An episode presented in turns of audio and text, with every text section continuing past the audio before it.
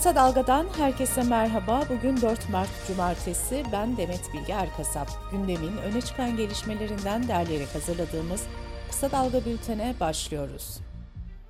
Türkiye depremi konuşurken ve seçim gündemi de bir yandan hareketlenirken altılı masada Akşener şoku yaşandı. Yoluna Millet İttifakı olarak devam eden altılı masadaki muhalefet liderleri önceki gün aday belirlemek için bir araya gelmişti. Saatler süren toplantıdan sonra bir uzlaşma açıklaması yapıldı ve bu metinde tüm liderlerin imzası vardı. Ancak daha sonra İyi Parti'nin Kemal Kılıçdaroğlu'nun adaylığına itiraz ettiği gündeme geldi. İyi Parti Genel Başkanı Meral Akşener'in de partisinin genel idare kurulunu toplayacağı belirtildi. Kriz kulisleri arasında İyi Parti Genel İdare Kurulu dün toplandı ve daha sonra Meral Akşener kameraların karşısına geçti. Beş partinin Kemal Kılıçdaroğlu'nu, İyi Parti'nin ise Ekrem İmamoğlu ve Mansur Yavaş önerdiğini söyleyen Akşener masaya sert eleştiriler yöneltti. Akşener, İmamoğlu ve Yavaş'a adaylık çağrısı yaparken bu noter masasında olmayacağız dedi. Akşener'in bu çıkışıyla altılı masa dağıldı yorumları yapılırken Kemal Kılıçdaroğlu ise hiç merak etmeyin taşlar yerine oturacak diye açıklama yaptı. Meral Akşener'in çıkışı dış basında muhalefet bölündü yorumlarına neden oldu. HDP'li siyasetçiler ise Akşener'in altılı masaya res çekip Kılıçdaroğlu'nun adaylığını veto etmesini şaşırtıcı bulmadıklarını belirtti. AKP Grup Başkan Vekili Bülent Turan'ın mesajı ise şöyle oldu. 12 ayda 12 toplantıda en yakın ortağını kendi belediye başkanlarını ikna edememiş, milletimizi mi ikna edecek? Bu arada MHP'liler ise sosyal medyada Akşener'in kendi partilerinden de ayrıldığını hatırlatan mesajlar paylaştı. Hal kapsamında yüksek öğretim alanında tedbirler getiren Cumhurbaşkanlığı kararnamesiyle depremden etkilenen öğrencilerden katkı payı ve öğrenim ücreti ödemeleri alınmayacak. Maraş merkezli depremlerde yıkılan binalarla ilgili soruşturmaya ilişkin bilgiler de güncellendi. Buna göre 768 şüpheli hakkında işlem yapıldı. Bu şüphelilerden 237'si tutuklandı. Depremlerin ardından Ankara'da oluşturulan Sağlık Yapıları Yıkım Değerlendirme Komisyonu, Sağlık Bakanlığı'na bağlı Dışkapı Yıldırım Beyazıt Eğitim ve Araştırma Hastanesi için yıkım kararı aldı. 1957 yılında temeli atılan hastane 25 Haziran 1964'te dönemin Çalışma Bakanı Bülent Ecevit tarafından hizmete açılmıştı. Hastanede şu anda 795 hekim, 964 hemşire ve 786 sağlık personeli görev yapıyor. Cumhurbaşkanı Recep Tayyip Erdoğan'ın başkanlığında dün Türkiye Ulusal Risk Kalkanı toplantısı düzenlendi. Toplantıda depremden etkilenen 11 ilde yürütülecek çalışmaların yanı sıra Türkiye'de deprem riski yüksek olan illerde yürütülecek çalışmalar ele alındı. Toplantıya jeoloji, sismoloji, şehircilik, inşaat, mimarlık, sosyoloji gibi alanlardan uzmanlar katıldı.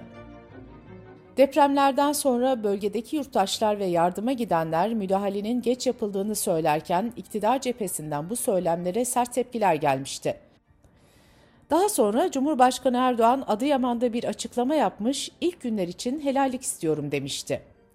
Hürriyet gazetesi yazarı Abdülkadir Selvi, iktidara yakınlığıyla bilinen Optimar araştırma şirketinin son verilerini aktardı. Ankete katılanların %64.7'si zamanında ve doğru müdahale yapılmadığını düşündüğünü söyledi.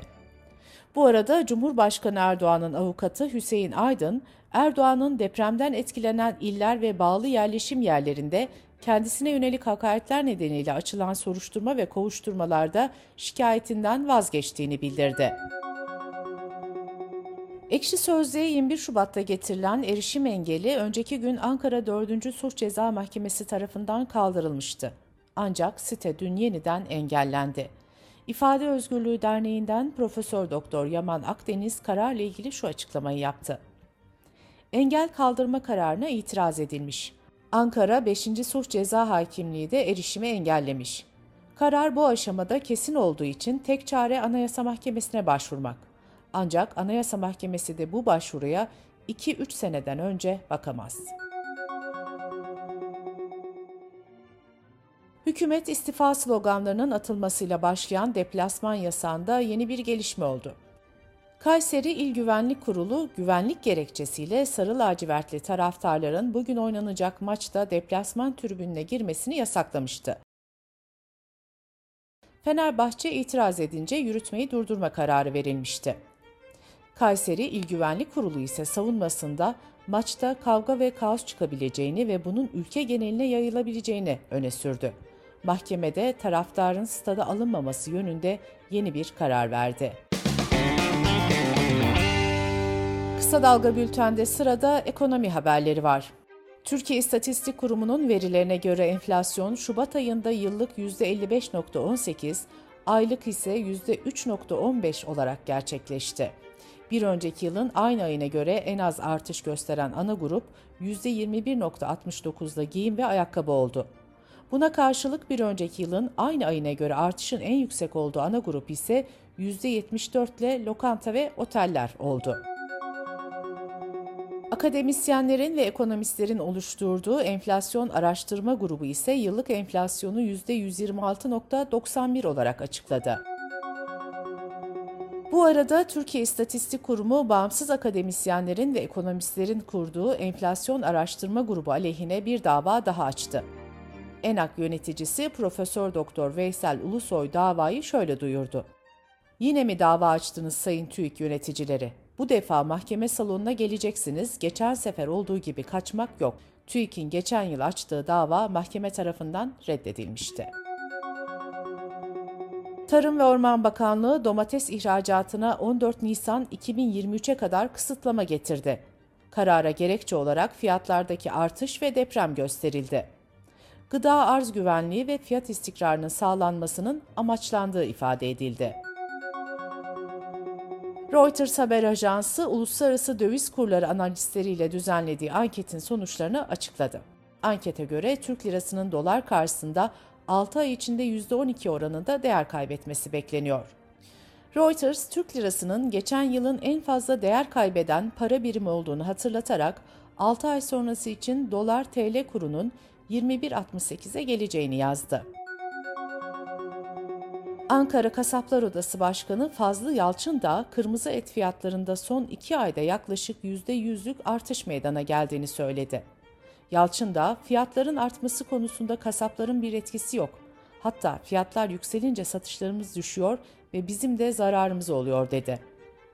Depremi bahane eden bazı fırsatçıların olduğunu da kaydeden Yalçın da bu durum sektörümüz ve ülkemiz adına utanç vericidir diye konuştu.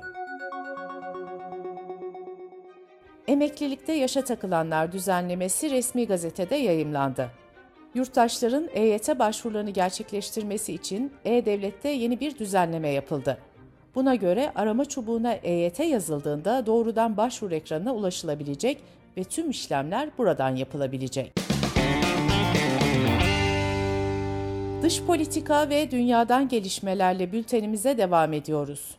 Rusya Devlet Başkanı Putin, Ukraynalı bir sabotaj grubunun Rusya sınırını geçerek bir köyde sivillere ateş açtığını öne sürdü. Savaşın başlamasından bir yıl sonra bu açıklama Rusya'nın Ukrayna'ya yönelik ilk sınır ihlali suçlaması oldu. Rusya'nın Ukrayna'ya daha önce yönelttiği suçlamalar füze ve hava saldırılarıydı. Kiev ise Rusya'nın iddialarını reddetti. Bu iddia bağımsız kaynaklar tarafından da doğrulanamadı. Hindistan'da düzenlenen G20 Dışişleri Bakanları toplantısına Ukrayna'daki savaşla ilgili ABD ve Rusya arasında yaşanan atışmalar damga vurdu. ABD Dışişleri Bakanı Blinken, Rusya Dışişleri Bakanı Lavrov'la bir yıl önce savaşın başlamasından beri ilk defa kısa da olsa bir araya geldi. Blinken Lavrov'a ABD'nin Ukrayna'yı sonuna kadar destekleyeceğini söyledi. ABD'nin Dışişleri Bakanlığı'ndan kıdemli bir yetkili görüşmenin 10 dakika kadar sürdüğünü belirtti. ABD iki bakanın kısa süre bir araya gelmesinin sadece karşılaşma olduğunu belirtti. ABD hükümeti uluslararası şirketleri Rusya bağlantılı yaptırımlar konusunda uyardı. Bilgi notunda satışı yasaklı ürünlerin yasa dışı olarak Rusya ve Belarus'a yönlendirilmesinde Türkiye, Çin, Ermenistan ve Özbekistan gibi ülkelerin aktarma noktası olarak kullanıldığı öne sürüldü. Tüm işletmelerin sorumlu şekilde davranıp kontrollere titiz biçimde uymaları gerektiği ifade edildi. Yunanistan'ın Larissa kentinin kuzeyindeki Tempi bölgesinde yolcu treniyle yük treninin çarpıştığı kazanın bilançosu ağırlaşıyor. Yunanistan Devlet Televizyonu'nun haberine göre can kaybı 57'ye yükseldi. 56 kişinin ise hala kayıp olduğu ifade edildi. Yunanistan'ı yasa boğan tren faciasının ardından demiryolları çalışanları greve gitti. Sendikalar demir yollarındaki eksiklik ve ihmalleri defalarca ilgili kurumlara bildirdiklerini ancak önlem alınmadığını söyledi. Yunanistan'ın devlete bağlı demir yolları işletmesi mali kriz dönemindeki özelleştirmeler çerçevesinde 2017 yılında İtalyan kamu şirketine satılmıştı. Kamboçya'da daha önce kapatılan Ulusal Kurtuluş Partisi'nin lideri Kem Sokha vatana ihanet suçundan 27 yıl ev hapsine mahkum edildi. Mahkeme kararı gereği seçme ve seçilme hakkı elinden alınan Soka hiçbir siyasi faaliyette bulunamayacak. Soka'nın avukatı karara itiraz edeceğini açıkladı. Mahkeme yargıcı Soka'nın yasal hükümeti renkli devrimle devirmeye çalıştığını ve insan hakları ve siyaseti bir paravan olarak kullandığını öne sürdü. Tayvan'da nüfusun azalması nedeniyle başkentteki belediye ilk çocuk için mevcut yardım miktarını iki katına çıkararak çiftlere 40 bin Tayvan doları ödeme kararı aldı. Bu arada Çin'in bazı eyaletlerinde de evliliği teşvik etmek ve düşen doğum oranını yükseltmek amacıyla yeni evlenen çiftlere 30 gün ücretli izin hakkı tanındığı açıklandı. Mısır'ın başkenti Kahire yakınlarındaki Giza'da yer alan Büyük Piramit'te gizli bir koridorun keşfedildiği bildirildi. Bu keşfin yeni başka bulguların önünü açabileceği kaydediliyor. Bültenimizi kısa dalgadan bir öneriyle bitiriyoruz. Ferdi Akarsu ve Mehveş Evin afetlere hazırlıklı dirençli kentleri anlatıyor. Yeşil Dalga'yı kısa dalga.net adresimizden ve podcast platformlarından dinleyebilirsiniz. Gözünüz kulağınız bizde olsun. Kısa Dalga Medya.